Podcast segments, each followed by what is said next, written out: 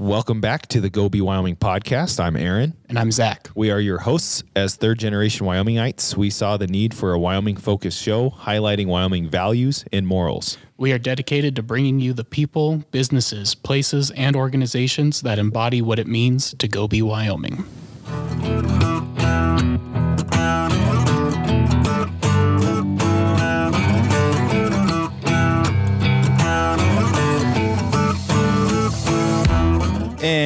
And welcome back, Wyoming Knuckleheads. I'm your host, Aaron. Zach, what's going on, man? Not much. It's spring break. Yeah. I was thinking of like, uh, did National Lampoon ever do like a spring break one? I was thinking of Animal House. Yeah, Animal uh, House. Belushi going toga. so, but I was like, that's That's probably just one of the uh, like vacation movies. One of those ones. Yeah, there you go. Um, yeah, no, as you as a student teacher, you're like, yes, this yeah. is good. yeah. Well, I was telling one of the other teachers today. Last week I wasn't like we need spring break to happen right now. This week I was like, yeah, Yep. it couldn't come sooner. The kids So, are crazy and Yeah, and it's because they know it. Yeah. I feel like spring break should be a surprise every year. yeah. like, don't let them know, because then because they're waiting for it, and then they're just you know they don't care about anything but spring break the Yep. whole week or two leading up to it. Right. So yeah, Yeah, that's a good idea. Yeah. It's a surprise. No I'm, one an, knows. I'm an innovator. I like it. No, it's good. yeah. Uh, the parents wouldn't know. I mean, everyone would be on edge. Then kids aren't leaving ten days early for spring break and getting this like fifteen days vacation. Yeah. For, sp- yeah. Yeah. Just like Yep. we'll let you know. Yeah. There's. I know. We're talking to you, some of you parents that go on these like 20 day vacations. Yeah. Like, okay, Right. you get you get ten days. yeah, I mean, if you count both the weekend. Yeah. Yeah. yeah. That, that's not enough You're for you. You're right. Yeah. What else do you want? Right. Um, but uh, yeah, so it's spring break, and then also in celebration of spring break, it is the anniversary Yeah. Corona. It's, I mean, it was about a year ago that Yeah. Sheridan and, and Wyoming kind of locked down for those two weeks. yep, yep. Um, so yeah, Crazy so to think about. in celebration, I went and got some Corona beer for us. Yes, Um, so we're gonna enjoy this on on air. and you're uh, look at you, like the premiere one too. Like, so I went in there and I grabbed. I've got the extra and then the premiere, and so the extras in my in my truck right now. oh, okay, I got you. but Oh, this is good. yeah, I, didn't love it. realize until I left there. Ah, you're right. But I also got a nice church key for the, the studio. We're moving up. I'm gonna, I want to get this in the. yeah, yeah. Oh, hang on. I know how to do this. There we go. Ooh, that was Yeah. good. That was good. Here you go. I was gonna say this is bad TV, but uh, we've got video. Um, here. Oh, spilled it on myself. I was just kidding. uh, yeah. Okay. hold go. We got it. I have to get a pull of Yeah. the Corona. My wife's shaking her head, and she's like, "He's gonna get all red." No limes. I didn't have time to get limes. Ah, you're that's okay. We're not like a uh, high production show here. Uh, remember, low expectations. Right. low expectations. Um, well, and we were just talking about. So it's been a year, and like we've like. I think everyone can agree the absurdity that happened. Now, Yeah. the virus was real. I'm glad the vaccine's out. I just got my second shot today. Blah blah blah blah blah. Yeah. But like, if you're like you were talking about Rand Paul getting after Fauci, but like Yeah. you are so dumb, and like that's what it is. Like he's doing it in a nice way, but it's like you are an idiot. Yeah. Yeah. You're you're fear mongering people to wear two masks instead of getting the vaccine. Yeah. Which is it, dude? Right. Is it the vaccine or wearing masks? Yeah. Because then he's gonna come after him hard and say, if it's a mask, then we should have been open all the time Right. with masks on. right. Which anyway, so Yeah. I'm glad. Thank God for Rand Paul, man. Yeah. He's my guy. It's a good clip. Uh, people should go watch it. yeah, he's my, Fauci, Fauci, I always say Fauci. Fauci doesn't like he can't. He doesn't come back to. Me. He's just like his response is, "I disagree with you," and then it's over. Oh, great! Like Yes. you're a, you're a medical professional, and you, all you say is, I disagree. Yeah. which is like you should be using science. That'd be great. Um, Yep. Yep. And then we were talking about Lexi and I are going to go to Greece, and like the airline's like, hey, just FYI, you know, Canada right now, you have to take the 72 hour test Yeah. before you board the airplane. Then you got to test again when you get to Canada, and then you have to do a mandatory three day quarantine. Um, which is paid for by the government, which is great. Which Canadians should be pissed. Like, are you? Oh yeah. What? And then, but then I emailed the airline. I'm like, hold on a second. I'm like, I'm not entering the country. I'm not entering Canada. Yeah. I'm trying to get to Greece, and I have we have vaccine. So I'm like, so we'll see what they say. I think it's it has to be trying to enter Canada. That that has to be it. Right. I'm like, there can't you can't be a country dictating all these rules to the airlines. Yeah. But weirder things have happened. So, anyways, but um, yeah, no, this is a good idea. Uh, hopefully, we don't do the whole uh, Karen Moxie thing of like I don't understand her. Yeah. That doesn't make sense because then Take we're gonna be drink. pulling. Yeah, take a pull. Um, then we're in trouble. Yeah. Um, before we start getting into stuff, not, again, nothing local unless you found something, Zach. But uh, a lot of state news, um, and and it'll be nice and short today. Um, I think. Oh, I'll tell you this after we mention our Cloud Peak sponsor. So DYT Solutions is our Cloud Peak partner.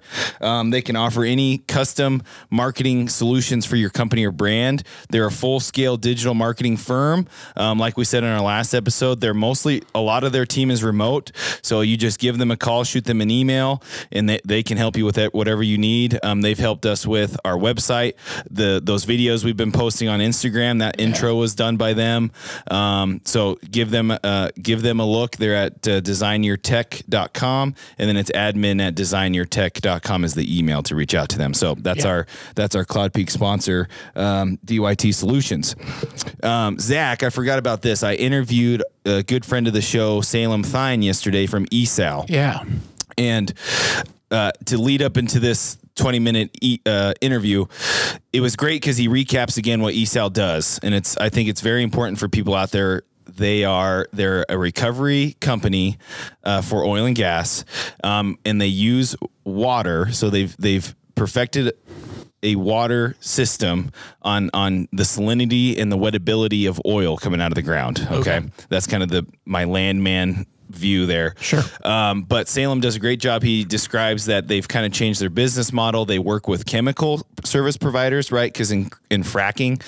They use some chemicals. Sure. Now, anyone out there, they only use under 1%. So when they're pumping the liquid into frack, under 1% is chemical. Everything else is water. So don't freak out. But this is why a water company like ESAL would be important, right? Because Right. the other 99.9% is water. So you need to know what you're doing with your water. Yeah. So let's jump into that second interview with Salem Thyne from Engineered Salinity. Hey, Salem. Hey, Aaron, how you doing? I'm good. How are you, man? I'm doing great, thanks. Can you hear me How's pretty good? Yeah, I can hear you just fine. Can you hear me? Yeah, Awesome. How's things with you? it's going well. Yeah, things starting to get a little busier for you. I hope. Not in the landman side. Whoops. no, is it still kind of slow?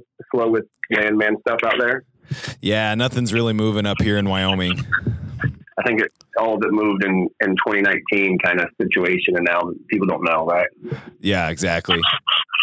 Yeah, no, I love that. Well, so Salem, I want to kind of revisit. You know, it's been a while since we had you on. Yeah, So- it has been. Yeah, so you are the CEO of ESAL, Engineered Salinity. Tell us a little bit about ESAL, and then we will dive deep into the history of salinity uh, technology in oil recovery. I appreciate it, Aaron. Thank you for having me back. Uh, I enjoy all your podcasts. Uh, I think it, the, the guests you've had on have been tremendous and their contributions, and I'm excited to be here. So thank you again. Um, at ESAL, really what we're doing is we're trying to find low cost means of recovering more oil. Uh, we can do that in all stages of a well life cycle from drilling and completion, secondary, tertiary recoveries. Um, and the way that we do that is really through using, as you said before, salinity technology, understanding what the water in your reservoir or the water you introduce to your reservoir does to its production. Uh, we've done this for almost a decade now and learned that the water you use really matters. Um, and so it can either increase your production or lock in production in some cases. And for most of the industry out there, they really don't consider water anything more than um, a problem, right? Something you have to dispose of or deal with, and not something that you can actually turn into a, a profit line. And what we found is when you match the right water in your reservoir with what it wants, uh, you can really, really pump a lot of cheap oil. And I think it's just an amazing amount of of work that we've done over the last decade and the technology and the, the furthering of this understanding of, of how salinity affects this in reservoirs is just it's just such a cool job to have in this company to see this happening and um, just happy to be able to be part of that forefront of these new technologies that are going to help us produce low low cost oil. That's awesome. Yeah, talk about that history yeah. of of um, you know, and there's probably still operators out there. They just pump water in it, and then they're like, "Oh, let's hope for the best." Talk a little bit because it was like what the '60s, I think, that they started water flooding. Yeah, I mean, even before that, a little bit, but yeah, '60s probably would be kind of considered where it it really started to catch hold. And so a lot of it, a lot of our customers, they're having fields that were 60s and 70s water flooded, you know, um, and and understandably, what would you do? You just get whatever water source you had available, uh, right? And water's water, and, and all you really used it for was a incompressible means of pushing oil out, basically, right? And so that made a lot of sense. Uh, technology at the time dictated that. Actually, what's what's interesting is is in the late 50s.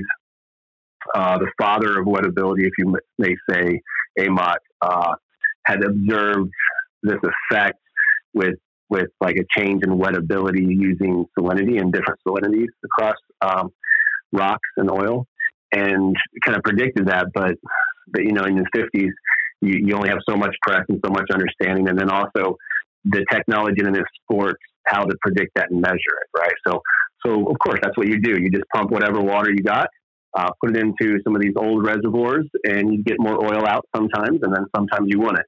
And uh, we used all different types of ways to explain the, the failures, uh, channeling, you know, all sorts of physical means that we could understand at the time. But what wasn't really looked at was this unique feature, what's called wettability uh, in the reservoir.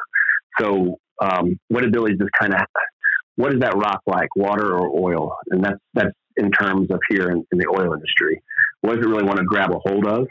Um, and so it either likes the water or likes the oil in there. And we really, that's funny, you know, if you talk to most reservoir engineers, they probably had a day on wettability at most. And maybe an hour or two out of that day was really focused on this. And pretty much just like wettability is an inherent property in your reservoir. So it's it, once it's born there, it stays there, right? And so look for the good ones and avoid the bad ones was always what it was. But um, we've taken another level and we learned that you can change it um, all the way from oil wet, water wet in some cases. And what can change that is really the biggest driver is how saline or how salty your water is. So if there's operators out there that ever listen to the, the podcast and they've had bad water floods or poor performing water floods, uh, love to talk to those guys because there's a good chance it's just the wrong water out there. So uh, we've seen some great case history actually uh, in Wyoming and uh, north of Wyoming and these conventional water floods where guys have changed the water midstream and, and seen some uh, negative results and positive results. So, you know, instead of shooting in the dark, what we want to do is devise a methodology that we could kind of pinpoint that, tell you what to do ahead of time and to get the most production and avoid damage really to your reservoir. You mentioned something really key in my short time as a landman. Any operator I had, they did exactly what you said. What's the what's the closest water source? Yeah, and yeah. use that. yeah, absolutely. I mean, we've worked with oh man, Oh, I mean, in the short time we've been doing, you know, commercial business, you know, 30 operators or so, which is pretty significant in the last couple of years. And I have yet to run across an operator that strategically picked their water uh, for this reason. You know, they usually were like, what's closest and cheapest? And that's the real driving factor. And that makes sense because when you're looking at something that's a cost to you, what do you do? You, you pick the, the cheapest and easiest method because it's a pain in the butt really, right? It's a necessary evil, so to speak. Um, we're trying to turn water from a necessary evil into something that's beneficial, right? Something that you want. And as long as you have the right water, um, you can get amazing amounts of production. I'm talking on the order of, you know, 20% of the original oil in place in some cases. On average, you know, five to six, seven percent of the oil in place, which is which is significant for some of these operators. And especially in, in Wyoming, you know, it's yeah. the cost. Um, I, I want to go back to something interesting you said that you know salinity was the theory of salinity was thought about in the 50s 60s but then the technology had to catch up. And you mentioned like all the technology you know fracking how do we measure that? Um, talk about those technologies and how that's important too uh, to what you guys do. Absolutely. I mean I think in the last decade, it's been um, really a lot of gain in technology. And, and I, I, really think a lot of that drilling technology, especially, right? Um, you know, with fracking was an, a tremendous amount of oil could be unlocked through hydraulic fracturing, right? Through fracking, um, which really drove a lot of money towards it, which then money corresponds to how do we get more money and technology then comes through from that, right? A lot of research and development. And we've had amazing uh, strides in drilling technologies, directional drilling. You know, we're doing sometimes two plus mile horizontals, which is just unbelievable to think about uh, while geosteering it the entire time. Uh, which is pretty amazing. And that's allowing us to access more of a reservoir.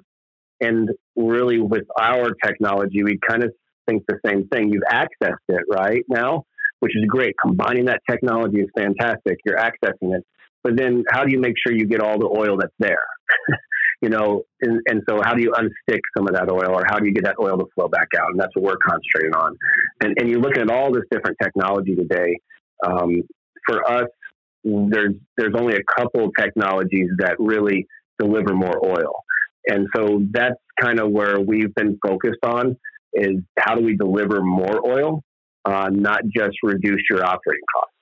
Because there's two different camps in that. And I'm excited because there's a, a bevy of technologies that can reduce operating costs, can help clean up these sites.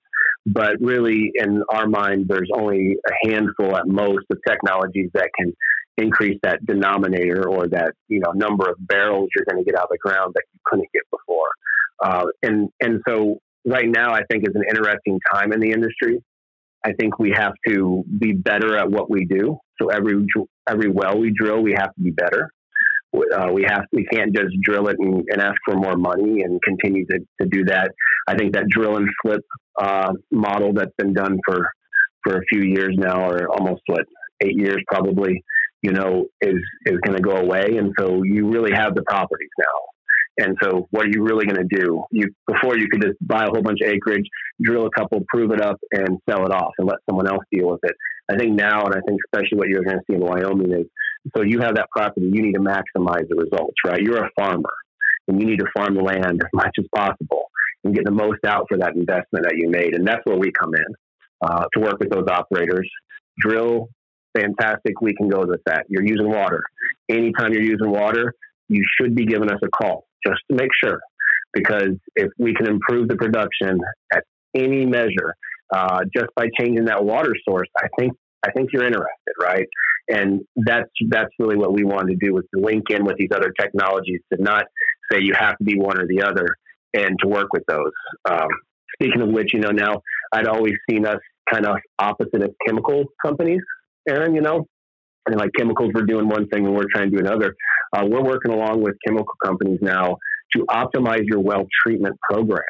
So you're not pulling one way and pulling another way, right? Because that can happen sometimes with chemicals. It can happen with our process. I'm improving it in this direction, but I'm I'm making it worse in another direction as far as production is concerned. Uh, well, we can look at that. We can look at your overall well packages, everything you're putting in, to make sure that it's optimized and it's put in place so you do one well treatment, or when you're drilling, you're completing that well, you only really have to, you're getting the best possible completion. Um, and you're not putting something down hole that's, that's trapping oil in there. Right. I you you mentioned something that I was going to ask you. Uh, you know, when we had you originally on back in August, um, I really feel like you hit on um, kind of the this is how it's always been done, and I think COVID, I think will be looked at through the U.S. Uh, oil industry actually in a couple years as a good thing because now companies have to learn and adjust. Um, Yeah. and maybe this was the way uh, to teach some of those guys, like, hey, we need to get out of the dark ages and and do some of these new things. Do you agree? Yeah, not not to be too hard on the industry, but I mean, when it's easy money, of course you're gonna you're, you're gonna make it easy, right? Um, and when you could drill a hole in the ground and make good money and, and everybody profits, um, what what what else would you want to do, right? Don't basically don't screw it up, right? And don't mess it up. I think COVID is is an absolute blessing. I think uh, it gets rid of the bad business models out there. The people that are around today deserve to be around today those people were able to be flexible and versatile and change their operations in a way to save money. Uh, a hundred dollar barrel of oil is not good for anybody, right? I mean, it might be good for some people in the industry, but it's not good for the industry as a whole, and it's not good for outside of our industry and for our economy. So, you know, it's so important, in my opinion, that we maintain a reasonable price on a barrel of oil. And to be able to do that, we have to adopt technologies that can deliver us more oil or cheaper oil, and we have to be efficient in our operations, right? We can't be expecting a market to bail us out of our inefficiencies. Um, when, when we get a $100, $120 barrel of oil, the rest of the economy suffers. Global economy suffers. Shipping prices go up. Everything goes up. It, it's not beneficial, right? So, and then once again, uh, we will get a bad reputation in the oil industry because we're causing the rest of the economy to suffer. So for us, let's be a good player. Let's be responsible. Let's be socially responsible. Let's be environmentally responsible. Let's be fiscally responsible. I know that might sound like a bad word to some people, but I think it's it's super important for us to run these these companies like true businesses and and be as responsible as possible. So for us, absolutely, that's what we do. That's what we're here for.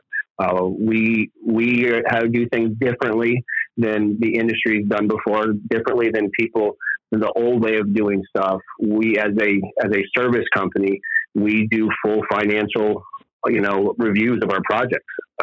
I don't pick a project. I don't push a project forward until it makes sense to the customer. So that and that's not historical, right? Historically, you, you buy you buy your chemical or you buy your process, and we'll see what happens on the back end, right? Yeah. Uh, we put in some amazing metrics with our customers to reduce risk the entire time, and we do two or three financial reviews of what this project's going to cost and what we expect it to get out, and that's where our price points are. Right, our our price is completely variable, and it's only based off the success of the project. Failures, I don't make any money. Right, so so that's how we have to be as an industry. I believe, right? We have to be out there like other industries that have gone through a similar transition, and you have to get better than you were before, right? It's just not good enough. Um, I I think for the oil industry, we're facing an interesting time, like you said, and I think COVID just accelerated it. I think it was coming anyway. Um, Aaron, you know, I really do. I I'd always, I thought maybe in the next couple of years we would have seen a similar transition, but I think COVID really pushed it because of the, the really the demand, um, you know, change in, in oil and the big disruption in our demand. But I think this is a good thing for us, and I think that we need to be really mindful and careful about how we proceed over the next couple of years. Uh, I don't know if you wanted to talk about it, but you know, we we have lost a little bit of our social license to operate as an industry Yes. and um, and you see it every day. You see you see oil and gas under attack, which to me uh, is it's unfortunate. I think it's kind of sad, but I also understand it, especially for the gas guys out there. Man, right? You got this kind this low carbon, wonderful fuel source, and then you get lumped on with the dirty oil. I guess. Yeah. Uh, Yeah. I always wondered that. I thought the natural gas guys should divorce us as soon as possible on the oil side. but but uh, that's just kind of a joke. But you know, but reality is is you know it's a it's a really great energy source. But you know we've been irresponsible and we have to we have to fess up. And we've had some bad players, and and I say that when I say we, I think the majority of the oil and gas industry has been, responsible, but you have some bad players out there, and some guys that that took advantage of the high profits and really were in it for themselves and not in it for the communities. Uh, and I don't think that's the small operators. I think small operators have always been in for their communities. I think it's some of the larger operators, but they dictate the way that society sees us, mm-hmm. and we are on a short leash right now. So what do we need to do? You know, we need to be better than we were. Uh, we need to do things better, and we need to continue to do things better, and let our actions drive people's perceptions. Right, not our voice, but our actions. So that's one one huge mission for us at, at ESAL. You know, we we put forth 20% of our of our net profit every year back to sustainable uh, causes. So either carbon offsetting or or local charitable functions to be able to show more sustainability to new technologies because you kind of have to do that today. And we believe in that. We believe the future is really that you know oil can be viewed as a a a really clean mix of our energy profile. Mm-hmm. No, I'm glad you brought that up because when we were setting this up, I was talking with your geologist Brandon, who's who's also yeah. a Wyoming guy like me. Yes, he is. Yeah, we're gonna be out there in May too. So. Oh, awesome! We're gonna have to show you guys around if you guys are up here. Um, yeah, but uh, we'll be in Gillette. We'll be in Gillette in May, so okay. uh, we maybe take a little tour uh, through through Wyoming as well. Heck yeah! Um, but we were him and I were both same thing. You know, what are our actions, and what's uh yeah, what is the oil and gas industry doing? You know, to to get out in front, and uh, you know, you jumping on here is is evident of that. Talk a little bit about uh, the message because you worked in um, nuclear. Yeah. You know, talk about this energy future. You know. Well, yeah, I think there's uh, probably with my experience in nuclear, there's a couple things. One, nuclear is looked bad upon, right? I mean, most people are scared of nuclear energy, and so it hasn't been readily adopted, even though it's a carbon-free source of energy. Uh, it's it's the most dense form of energy we have on our planet. So it's the, one of the most efficient and carbon-free sources we could actually use, but yet we don't adopt it. And why not? It's public perception, right? Mm-hmm. So, you know, as an oil industry, we also have to be careful of that same perception because public perception will guide what the demand is for, for your product. And I saw that in the nuclear industry. So that was something that was is, is interesting parallels.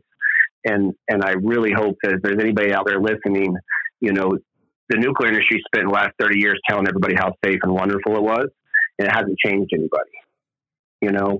So you can't just go and tell people that they need you and you're really important and that they, that you're driving a car that's made out of you know 17 barrels of oil and and everything that's plastic is made from oil and all that stuff.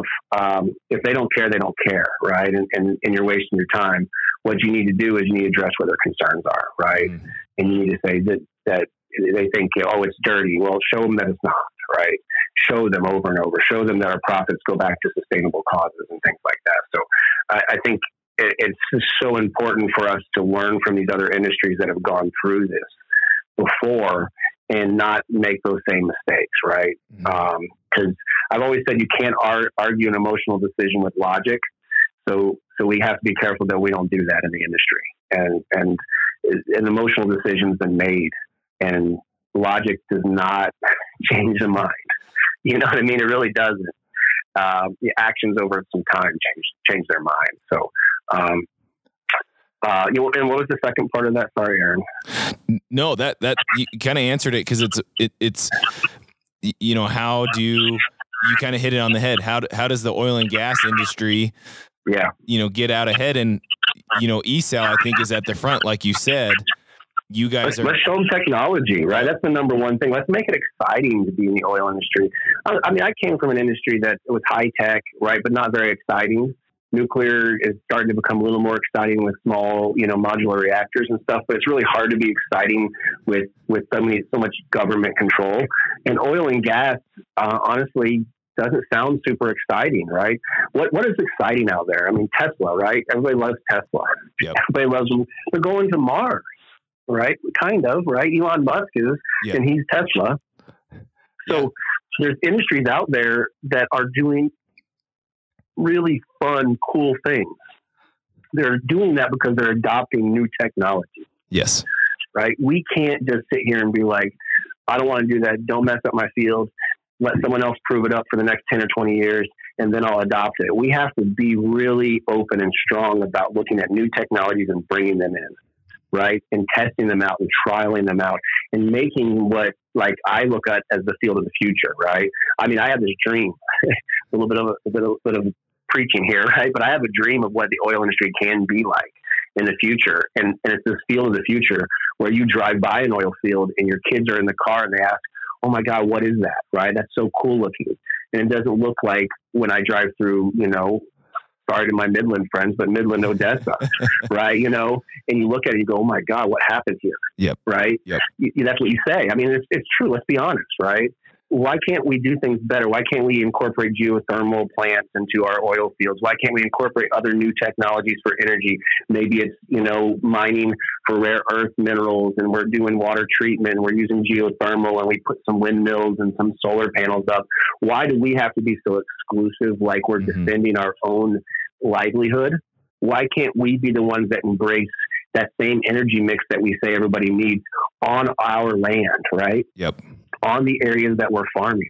I want people to drive by and go, man, it, that, that, that, that looks so cool. What is that? You know, there's not a pump jack anymore because we can cover the pump jack, make it look nice. Why do you buy a Tesla? Because it's a really cool looking car, maybe, right? Yes. And it has cool features. I mean, you think about it, they just put a touch screen in a Tesla and everybody went crazy, right? Yep. Well, why why can't we do the same thing? And for me, it's there's so many technologies. Being at the forefront of technology, I, I work with a lot of other startup companies, you know, that are that are looking for a foothold for their technologies in our industry, and we all share the same the same complaint or the same problem, and it's just that nobody really wants to take a chance. Yep. And it's this attitude that that just throughout our industry.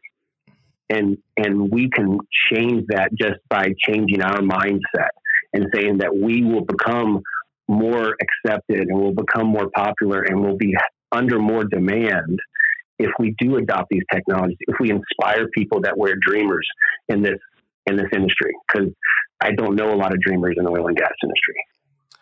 You know, I know a lot of people that are holding on to something yes. and trying to make it last as long as possible. And I don't think we have to do that. I mean, there's amazing technologies out there that can go give us another 50, 60 years of the same amount of production that we've had in the last 50 or 60 years. Yep. Not just ours, but others. Yeah. So embrace those, bring them in there, and that's going to unlock all this other great stuff we could do. I mean, could you imagine if someday there's an oil field sitting next to a Facebook server center that has a geothermal plant while they're pumping oil and water back out and they're feeding that Facebook server plant electricity from their geothermal production? You know, wouldn't it be cool to imagine something like that, right? If Facebook is powered by oil and gas industry as well. I mean, we can do that. We can do that today, but we just have to take that leap. You're, um, I was going to bring that up and say, have you heard of those guys out of Casper that are putting crypto cryptocurrency mining servers on natural gas wells? Yeah, actually, I was just reading about that. Funny you should say that. Um, just reading about the you know mining crypto from from flare gas, right? Yep. And so they're taking the, that, that's exactly that's that's a perfect representation of the stuff that we can do, right? And and and that's what we need to be more creative at doing, mm-hmm. right? And, and and the hard work that we have to put the hard work in. We can't just keep sitting back and saying this is a great job and I'm going to ride this job until the field dies, right? I mean, and we've talked and we're leaving 70, 80, 90% of the oil still in the ground. Right. And we're riding out the first 10 or 20% and leaving the rest. That doesn't make a lot of sense to me. Yeah. It means there's a lot of work down there, right? That's like that's like me turning 25 or maybe 28 and, and everybody sending me out the pasture and saying my best days are behind me. Good luck. Right. right? that would be really sad for some of us because I've long passed that 28 mark, you know? And so that's not what we need to be doing. And I just, I think those guys in uh, Casper is a perfect example, example of, of what we need to be looking at. Um, and we can keep doing that, right? We, we have that power. We just have to change our mindset about technology. Yeah, and ESAL, you guys are on the forefront there, like you said, as a startup, new tech. Um, and then uh, this is why I wanted you guys back on because this is what my show is all about. Because it's yeah, we, we need to be we need to control the narrative. Absolutely, we control control that narrative by doing things like this, right? Uh, by by, and you can have a little fun while you're doing it. Absolutely, right? I don't think I don't think work and fun are, are mutually exclusive terms in my mind. So you know, us at ESAL, we're having fun. We're loving this, absolutely loving what we're doing, and we're giving operators a lot of cheap oil, which gives them options to do a lot of amazing things, right? And and that's the key, right? Unlocking that cheap oil that we've left behind, that opens up a lot of avenues for you to adopt other technologies. And so we're working with a lot of other companies. Uh, if you contact us, you know, I know a lot of other companies that would be love to to present some of their technologies, and we, and we work with a couple different companies to allow them to do that as well, along with our packages. And um, this is just the beginning. And I'll tell you, the old model of oil and gas is is going to go away. The new model will be what we're presenting, you know, what we dream of, and that that's going to happen. And if you don't like it, get out of the way. I'm sorry, but but I say embrace it and have some fun for the next twenty to thirty years in the oil and gas sector. Dang right, I love it. Uh, Salem, uh, I think to finish out, we're right at 30 minutes there. Um, what is the best way for people to reach out to you or Brandon or the ESAL team? Um, and then, uh, or maybe where they can find your guys' uh, stuff too online? Yeah, I appreciate it, Aaron. You know, we have a pretty active LinkedIn profile as well, so you can see us on LinkedIn. It's under ESAL or Engineered Salinity uh, because LinkedIn, you know, you have to have some different things. ESAL also happens to be equivalent single axle load, so we didn't know that when we named the business. So uh, engineered salinity. Also, you have uh, we have our website, which is, which is www.esalinity.com. Um, you can reach out to us. You can contact us on any of those. It has all of our information.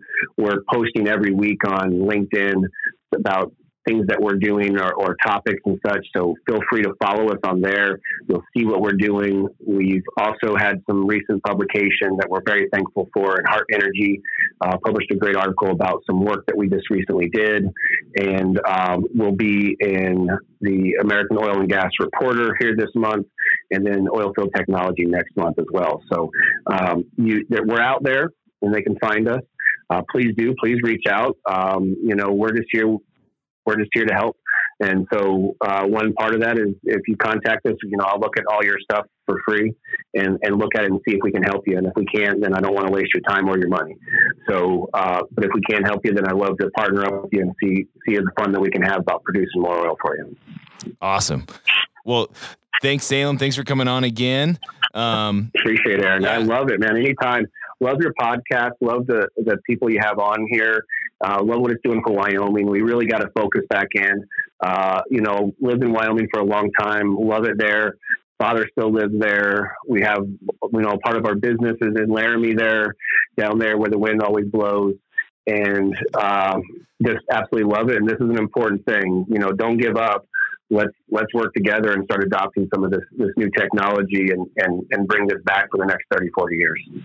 I love it. Yeah, let's let's uh, have Wyoming lead the way. Absolutely. There's no reason they can't. Why not? Let's do it. And that was our interview with Salem Thyne. Um, those guys are based out of Laramie. Jeff, his dad, is a used to be a professor at UW. Um, one thing I took away from that interview, Zach, is Salem brought it up on his own in regards to, and we're going to get into this later in the state stuff.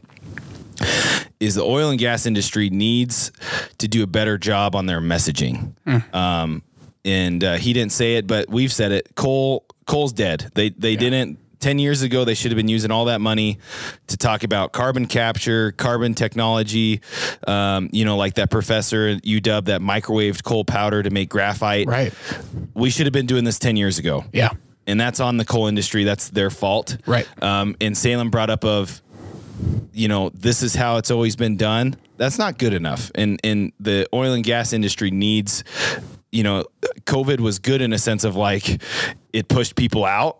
Yeah. You know, that had that mindset. And now the people that are left are like, hey, we got to innovate and we got to change. Yeah. Um, so in that sense, it was like a hyperdrive of like, you know, we better m- messaging, we got to innovate. You know, we've we have the technology and we have the people to do it. So yeah, that's um, good. That was uh, Salem Thyne from ESAL.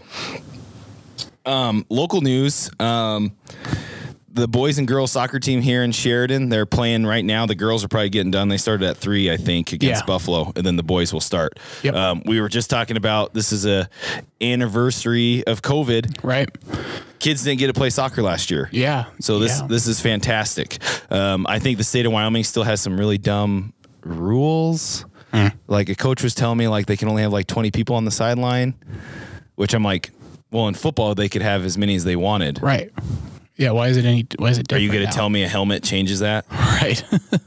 Again, like, why are we letting the government dictate stuff? Because like that makes zero sense. yeah. Yeah. Or let them wear masks. Again, this see right. we're in this Until loop you go again. in. Yeah. Right. So, anyways, but thank God they're playing. That's all I'm going to say. Right. No, Don't change anything. State Yeah. of Wyoming High School Association. Yeah. Let them play. Yeah. I mean, it's hard to believe some of those kids haven't haven't played in over a year. Yeah. and some of them might be more. Yep. Uh, yeah, that's insane. Yeah. Um, some of the coaches are like, you know, they're playing Buffalo and Worland, so not 4A schools, but you know, it's they're trying to tell their kids like, hey, we have no idea what the, you know, because Yeah, you look at film, it's gonna be from two years ago. right. So you don't you don't know. Yeah. So it's like you guys better be ready, right? And and honestly, the Buffalo teams have always been really good. So Hmm. it's like you better just be good in general. Yeah. No, that's that's exciting. That's really cool. Um, Yeah. we have to keep up with them and Yep. uh, and see how they're going.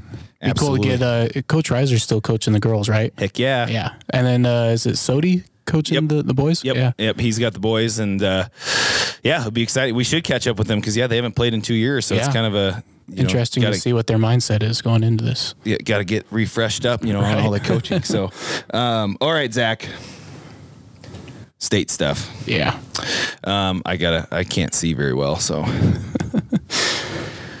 um, this is good. I think this is good. Zach, House Bill 209. We talked about this Wednesday.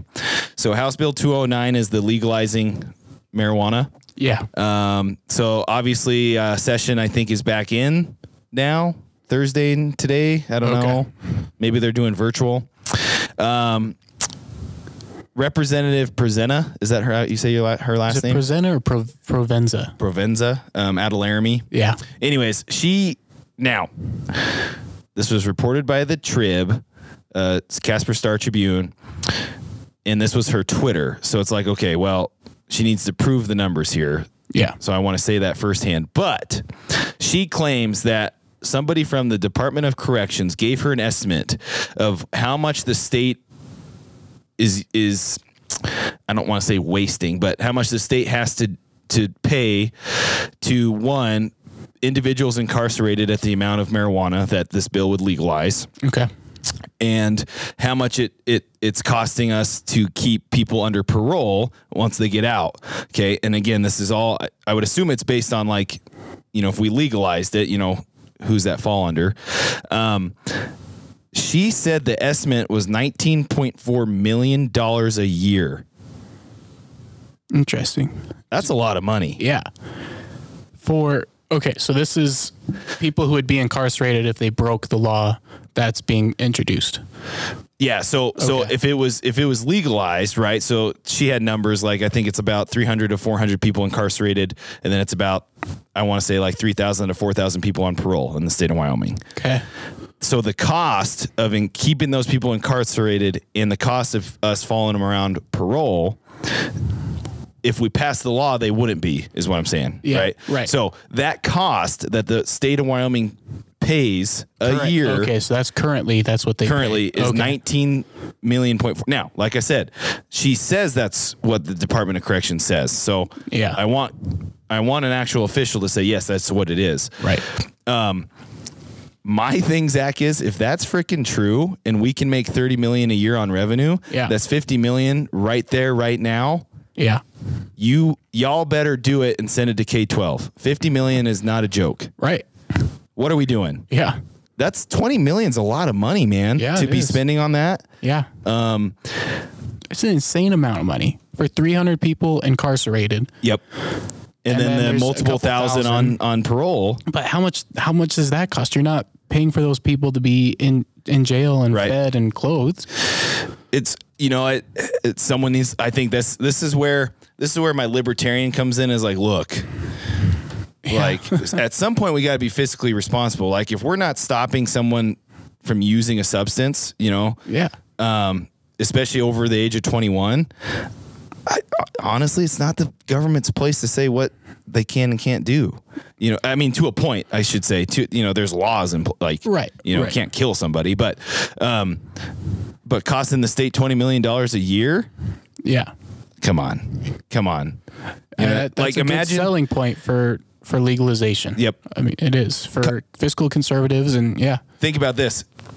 Can you imagine how many people would be up in arms if our Department of Corrections was spending $20 million on people with like alcohol problems, DUIs, Right. alcohol problems, yeah, which may, I don't know, maybe we are. And it's like, well, Right, yeah, you know, no. um, but that's what I'm getting at. Like that's, Yeah.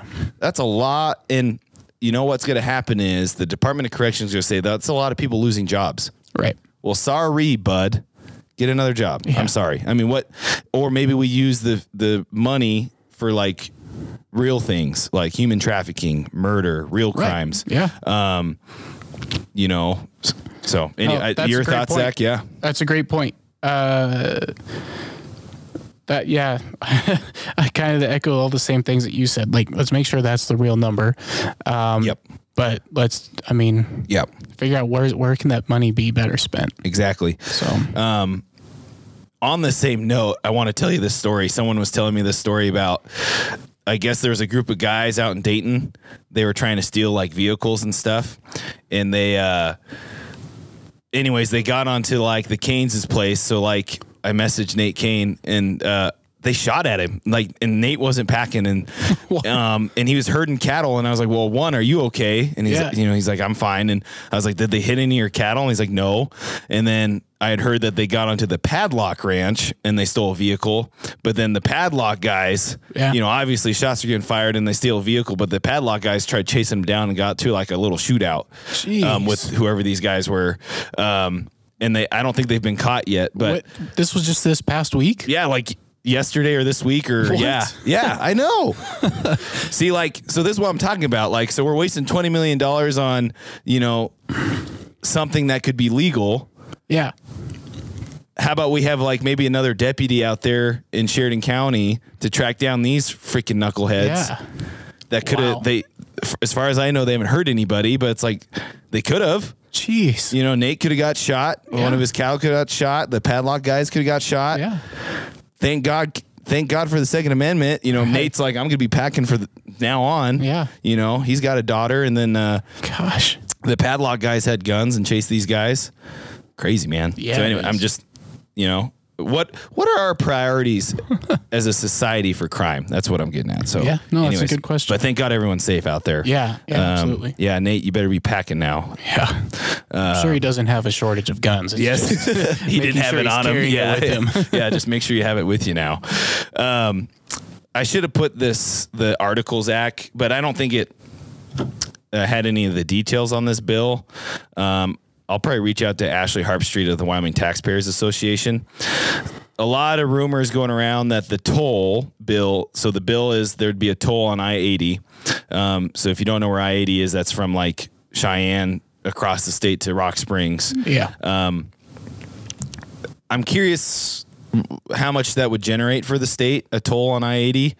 Um, the hardest part for me, Zach, is people, uh, for example, athletics travel through there, like Rock Springs to Laramie, Right. Rock Springs to Cheyenne. right.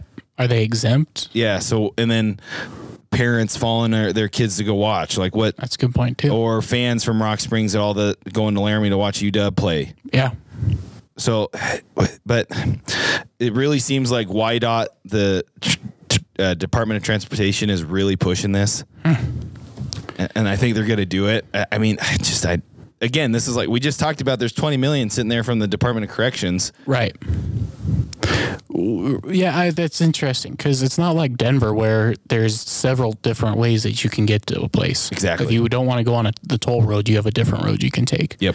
Uh, I eighty is like the unless you're taking back roads. Yeah.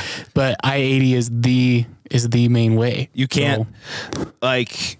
Uh, you can get to the, yeah you just can't like i was thinking about we uh I Um, guess from Sheridan, maybe, but you know, people take the back way down to Laramie, but you know, I Yeah, at some point, I'm thinking like if from here to Rock Springs, like Right. you could get to about I think like Baggs or Rawlins. Mm-hmm. But from there, you got to get on I eighty. Like that's Yeah. like there's nothing there, and that's been mostly that'd be mostly back roads at that point. But then you got to get on I eighty. Like Yeah. that's just how it is. Unless you're, I mean, unless you really want to be backwoods, you know, Right, um, right. back back roads. Um, I don't. My my my point here, Zach, is I haven't seen a number. Like WYDOT has not come out and said, "Hey, this is how much it would be. This is how much we would get." Yeah. and then they haven't answered our questions of okay wyoming citizens right Yeah. we just covered a wide range of people people following their kids around for athletics uh, going down to see the university athletics shoot my dad's gone and seen my stepdaughter like 10 times you Yeah. know to laramie so it's like you know other parents do that so right. eh, I don't know. So we'll see. And it, my thing is like we don't know how much this is generating. That's my like. Yeah. Is it two million dollars? So it's like re- that's what we're like. Right. Good job, guys. Right. I mean, there is a ton of trucking that goes through there. Right. So, But how do you that? How do you right. how do you police that? It's probably going to cost more money to start police like, Right. which they don't want to admit that because it just keeps their job safe at WYDOT. But Yeah. Yeah. those state those state guys, you know, they know how to. Yeah. They know how Job to security, man. Yeah, they know how to do it. I I don't blame them for that at all. But, um, anyways, uh, Zach, this I don't know if you've read this from WyoFile or not. No, I just, I'm I'll- just looking at it. I'll right talk now. about it here. So, this was reported by WyoFile. So that big BLM project that was it wasn't ever approved. So that's my first thing is that big Converse County thing. Remember they were trying to push it with the Trump administration in December. Yeah. It never got approved through the BLM. Okay. So cool. Just call slow down, Turbo. Right. So it's that didn't even get passed under the Trump administration. Obviously, in the Biden administration, that's not going to happen, right? Because he he's banned all leasing and drilling. Okay. I didn't even know there's this guy. Apparently, he got fired, and he's upset about it.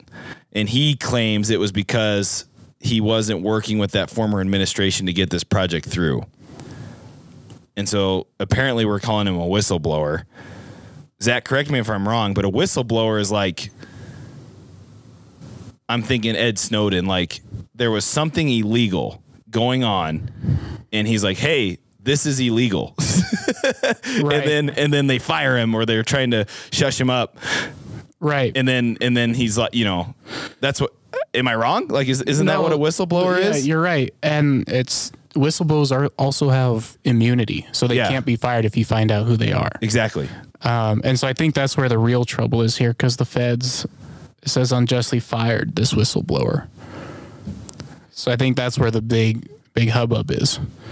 But what is he? What's he blowing the whistle over? That's what I mean. Like, so I'm like, okay, great. Like, ma- yeah, maybe they wrongfully fired you, but I guess the like they're touting, they're touting this as like, look at the Trump administration. They were so anti-environment. It's like, guys, it's not even didn't even happen. Like, what's you guys are you guys are crying wolf on something that you know, and then you're giving this dude a platform, and it's like, you know, maybe he was wrongfully fired, but it's like.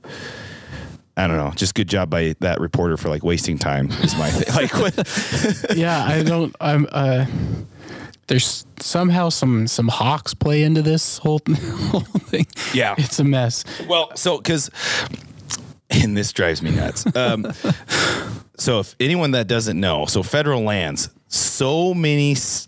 I was about to say stupid, but it, it is important. So many environmental studies have to be done Right. every time it's a new application to drill.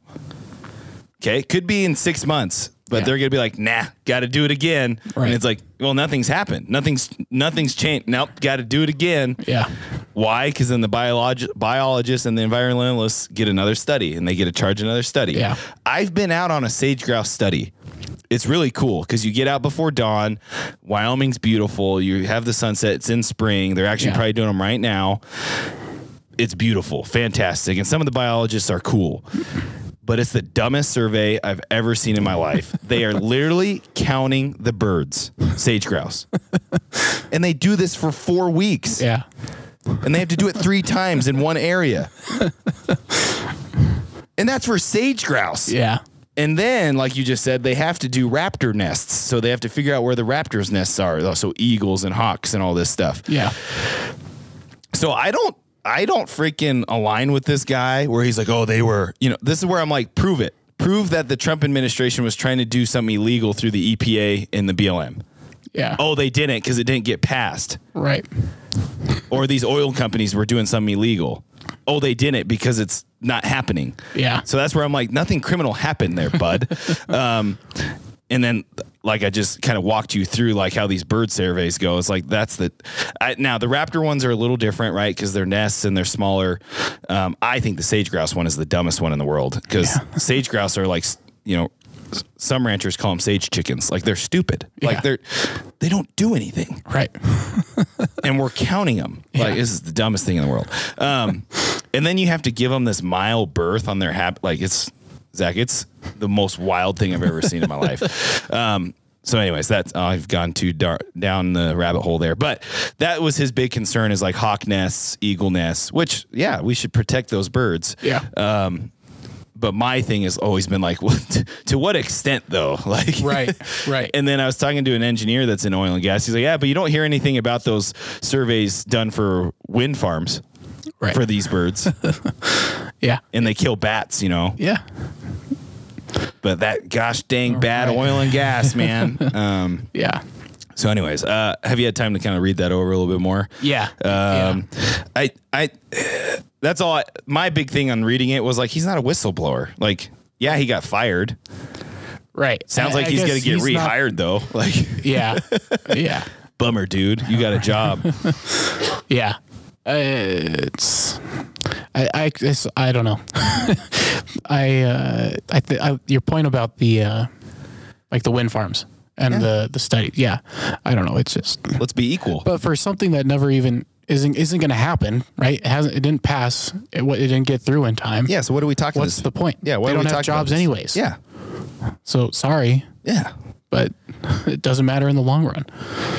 Dumb. One thing is that they mention in WyoFile, which I appreciate, is this project is losing out twenty billion dollars in federal revenue. Nice. That'd probably be nice for the government. Maybe a good chunk of change for each of these trillion dollar bailouts that we keep getting But- every few months. whatever, whatever. Um. Anyways, I want to learn a little bit more about this. Uh, I think Cheney just proposed this in the House. Uh, Gordon has made an announcement that Governor Gordon is um, supporting what is called the Scale Act, proposed by Cheney. It's a little weird, weirdly written. In short, it supports carbon capture Yeah.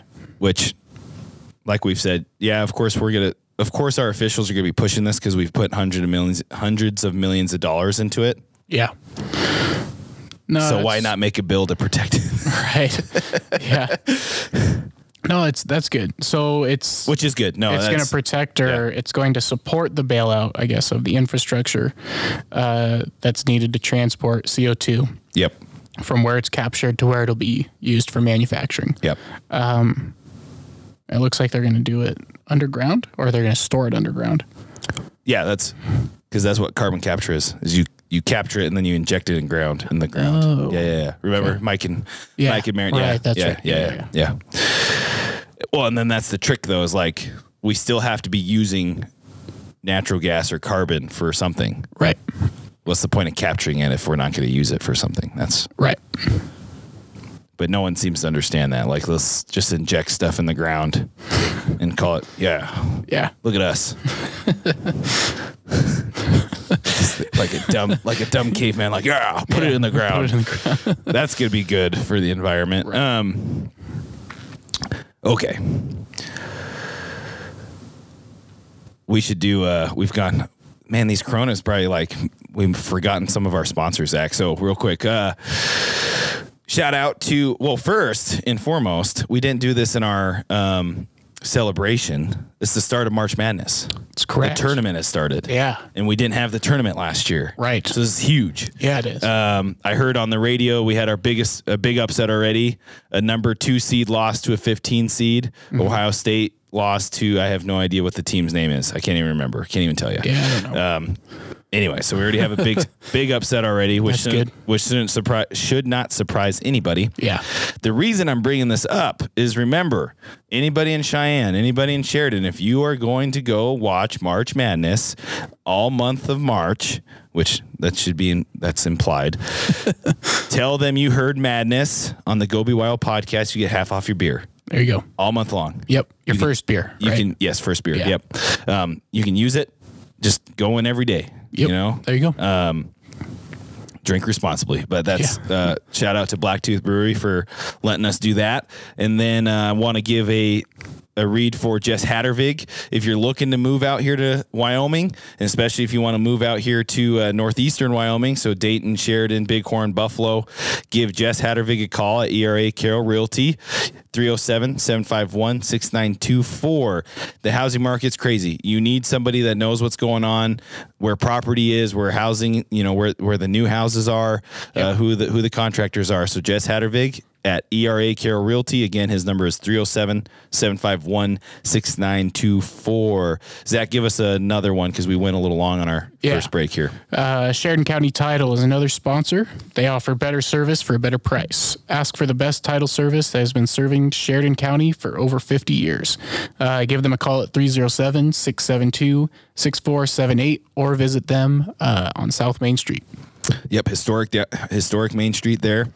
Um, all right, Zach. I want to give a little context to this. Okay. I messaged you today. I saw this Yep. and I was all hot and bothered. I was like, these MFers drive me nuts. And then luckily, luckily, luckily we do a podcast. So it's like we're not getting on the air and I'm all all pissed off and I say something stupid. So First, I want to say PAW, Petroleum Association, uh, Petroleum Association of Wyoming. Man, this Corona is really uh, has joined what's called the Western Energy Alliance. They are a group of oil and gas professionals and companies that are getting in on the lawsuit against the Biden administration um, on the on the federal leasing ban. Okay. Okay. This is not a surprise. 16 governors are in on it. Now you've got a Western Energy Alliance. Good. Okay, this that's that's expected. That's what they're going to do. Yep. So, our good friends down um, at Wyoming Public Radio, they reported um, they have a story talking about look, the information that Liz Cheney is touting that she's using, you know, as her her her fight against the Biden administration um, was paid so this is this is the, their quote here. What was not disclosed, you know, in her report or whatever, is the influence and financial support from the oil and gas industry in this study. Yep. Okay, they are wrong. And they are wrong. And I got clarification from PAW today. And this is why I'm thank goodness we're not on radio. Thank goodness we're a podcast. Because I reached out to them because I, you know, I saw that first and I was pissed off about that. I was like, these guys are freaking lying to the Wyoming people. Yeah. This is straight pushing an agenda and you're a state run media source. Um, and so yeah, I was all hot. You, I, you got my message, Zach. You don't need to read it on here. But so I reached out to PAW because then I saw an article about they joined the Western Energy Alliance. Yeah. So I reached out. I was like, guys, I was like, give me give me a comment here on on what they just said today. Yep. And so this is what they said. So number one, first and foremost, that study. Okay, don't don't take their word of like this was just a study made up by companies. Incorrect. This was done by a professor at the University of Wyoming. Okay, an independent study and has been peer reviewed. So it is a validated study from the University of Wyoming. Okay, by uh, Professor Tim Considine. Considine? yeah, I don't know. okay. Um, if you have a problem with the study and the methodology of how he went about it, you give him a call and ask him how he did it. Okay, that's how that works, guys. Right. When a study's done, you go to them and say, "How did you do it?" Yep. Okay. Now, and then here's their straight comment. Okay, this is from PAW, so this isn't me. We have become increasingly concerned with the direction of WPRs, that's Wyoming Public Radio, coverage of energy issues in the state. And like all coverage of the industry, we work to counter any misinformation that arises. Multiple studies, including Dr. Constantine's, which is the one we're talking about, one from API and another from the Enhanced Oil Recovery Institute show. Okay, so that's three sources show that President Biden's actions to limit federal leasing and permitting will have and already is impacting, devastatingly impacting Wyoming. Boom, done, period, facts. There you go. Okay. Now, Zach, maybe I'm cooled off now. Just kidding. Um, I want to point out that Wyoming Public Radio, I hate these guys. I'm getting so like, you guys are a state media source. I don't care that you're partnered with The Guardian. Yeah. I don't care. I don't care because they've been terrible. And then they're like, oh, we're partnered with Floodlight News. Guess what? Floodlight News is, for quote, Zach, what they do. Ready for this? To investigate the powerful interests holding back climate action. I really don't feel like Wyoming Public Radio that this is in the best interest for Wyoming. Right. Yeah. Am I wrong? Am I am I totally off base, Zach, or am I? No, I think you're right. Uh, Wyoming Public Radio. This is, like you said, a state funded, state funded media source. Should I, you would think, represent the values of the state, of the people who live in this state, Mm-hmm. not a select few. And I'm not saying they shouldn't be reporting on some of these things if they're allowed to have these opinions, Yes. whether they're wrong or, or, or not but you and I have talked for a long time about the just blatant left wing uh, bias Yes. that Wyoming Public Radio has. Yes. Um, and we talked about it on Wednesday. We were talking about it again today. It's taken us a while to f- be able to come to a point where we can talk about it in a you know very nice uh, Yep. a- and uh, you know respectful way. But yeah, you're absolutely right. It's it's just like it was so blatant, Zach. I was Yeah. reading it and I'm like, this is so Yeah, wrong. Yeah. And I'm like, it's on all their social media. I'm like, you guys are the state media. Yeah. And you guys are pushing your own agenda. And I'm like, this. And so, um, anyway, so I'm glad PAW reached back out with this great message, this great comment. Um, It's good to know that there's other people out there who are seeing what they're putting out Yes. and disagreeing with Yes. too. Yep. Like a big power, a big uh, group like PAW. Yep. That's good to see. Yeah. Yeah. So anyway, so I'm glad we're not on radio because I would have, I would not have calmly said it as PAW had said it. Um, I want to, I want to keep on this track, Zach. So Yeah. we just listened to uh, Salem Thyne of ESAL. And this is exactly what he's talking about is we need to get out in front like him at ESAL. They and they've they're they're really working hard in Fort Worth in the Texas area, but he's trying to t- convince those companies like and then Wyoming companies, you guys need to get out in front of this stuff. Yeah. Right? Cuz then people are going to believe that and then think like the True Oil company that's based out of Casper, they're a third generation Wyoming company that have done oil and gas they've created jobs for a lot of people. And it's like those we they need we need to get out in front of that and say that is wrong. And we're not the big bad Samson. We're not the big bad Conoco. You know we've been here for years. We employ hundreds of Wyoming people. Um, and it's okay it's also okay on the same note to tell them they're wrong and then say hey any energy is good energy. Right. Okay. If you got it, if you like we've said about the solar farm here, like, hey, now the dude that proposed it here was a complete idiot, didn't have anything done. He's been wasting a year and a half. And you know, the county commissioner is like, dude, you have no plan. Right. We don't do this for oil and gas companies. You got to have a plan. Yeah. Just be fair. Just and so we've we you and I have always said that, and I want to make that clear. I'll, I'll take solar and wind if it's going to make my energy cheaper. Right. We've been pretty consistent with that. Yeah. So I have notes in here like Zach, like I want you, you know, I want you, Zach, to be able to have free energy. That's not political for me to say that. Right. And then for me to say I want cheap energy too.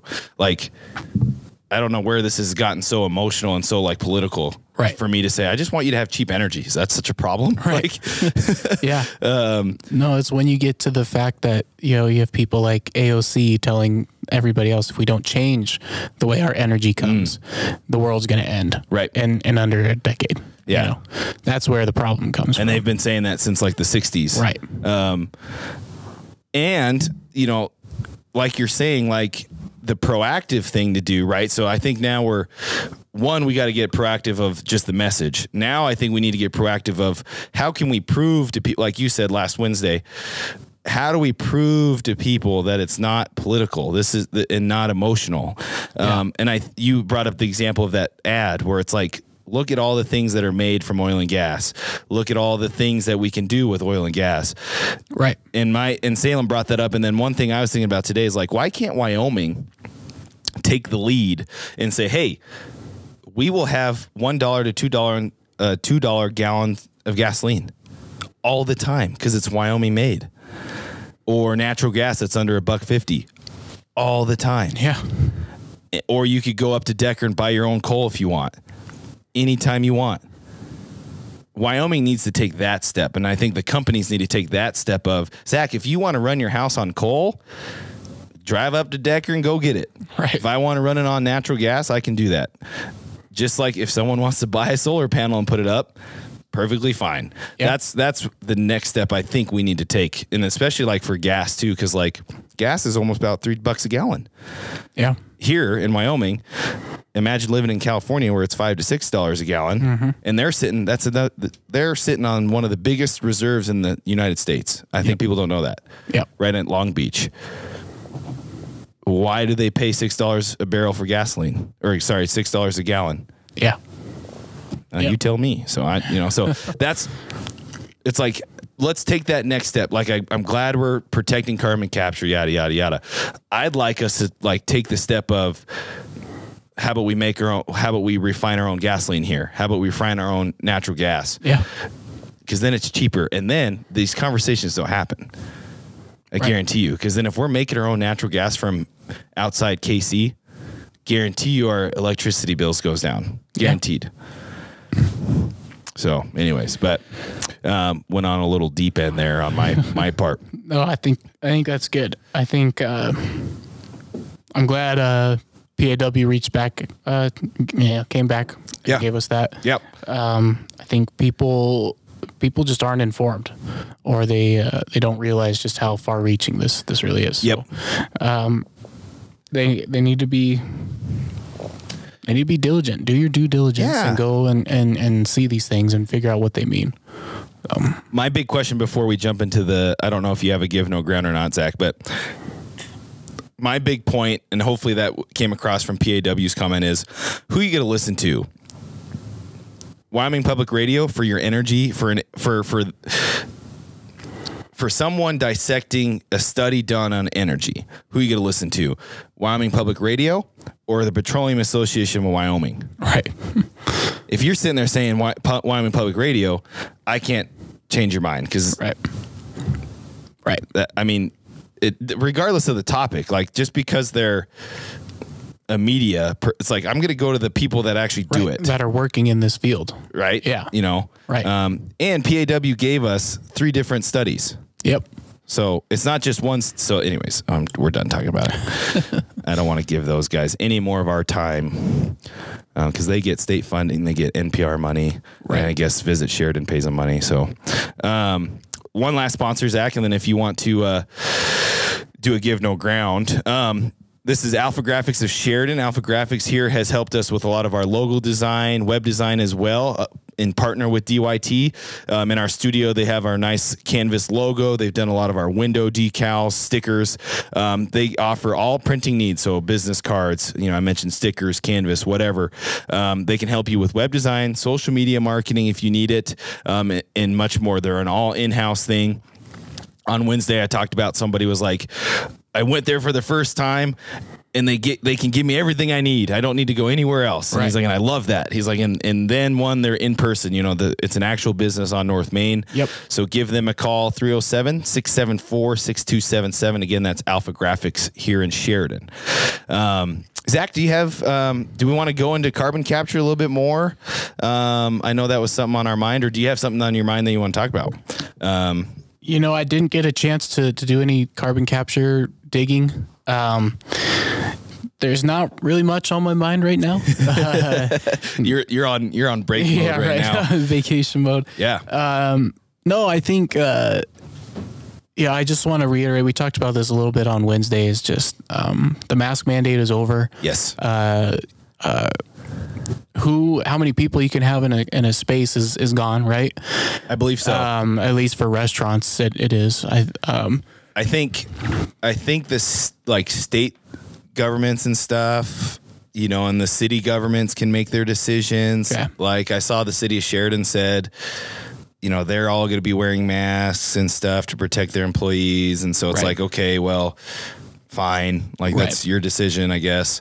Yeah. Um, but for like public stuff, yes. Yeah. Um, you know, the high school like athletics is probably not right Mm-hmm. because the kids still have to wear masks in school. So I meant, uh, you know, Right, right. I guess what I'm just trying to say is uh, we're coming back to some semblance of yes, normalcy. yes, yes. Uh, go and support those businesses this weekend. Yep. Um, there, it's going to be really nice out.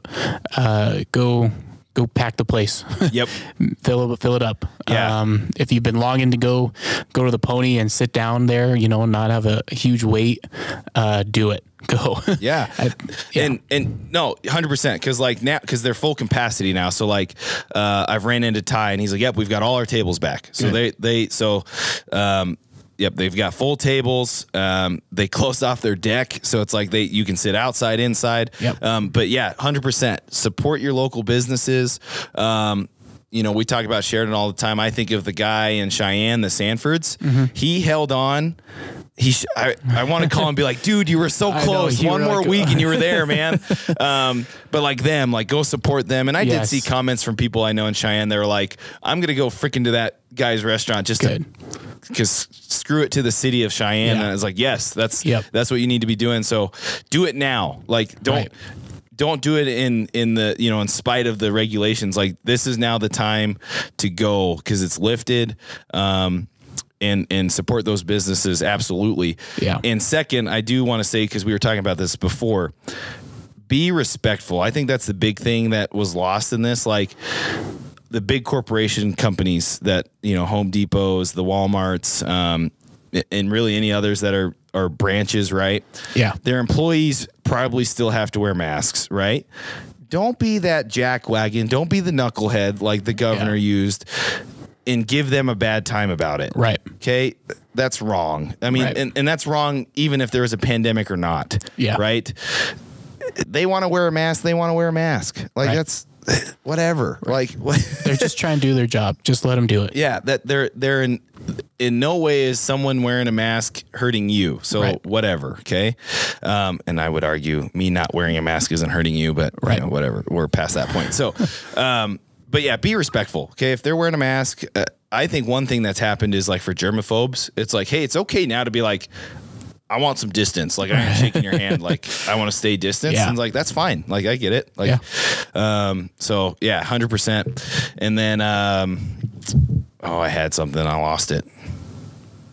Oh, if you're going out, so if you're going to eat dinner, and then you're like, I want to go watch basketball, and I want to go to my favorite brewery in Sheridan, and you're going into Blacktooth. Remember, say Madness. I heard Madness on Go BYO. Yep. Give me half off my beer. There you go. The first one, not the whole ticket. if you can swing that, I mean, good for you. But Yeah. uh, be be responsible. um, and then uh, last little message is remember DYT Solutions. They're our Cloud Peaks uh, partner. Um, they've helped us with all the video um, and marketing, um, YouTube, and all that stuff. Uh, Design Your Tech, and I think it's designyourtechwy.com is their website. Yeah. And then uh, admin at designyourtech.com is their email. So that's Design Your Tech. So thank you guys for listening on this one. Um, this was this will be episode 115. Really? And then Zach, we have a cool guest coming in. So I'll Yeah. leave that for everyone to if they're listening all the way through. So There we go. but uh, remember, go be Wyoming. Have a good weekend. Zach, enjoy the spring break. Thank you. I will. And we'll catch everyone next time.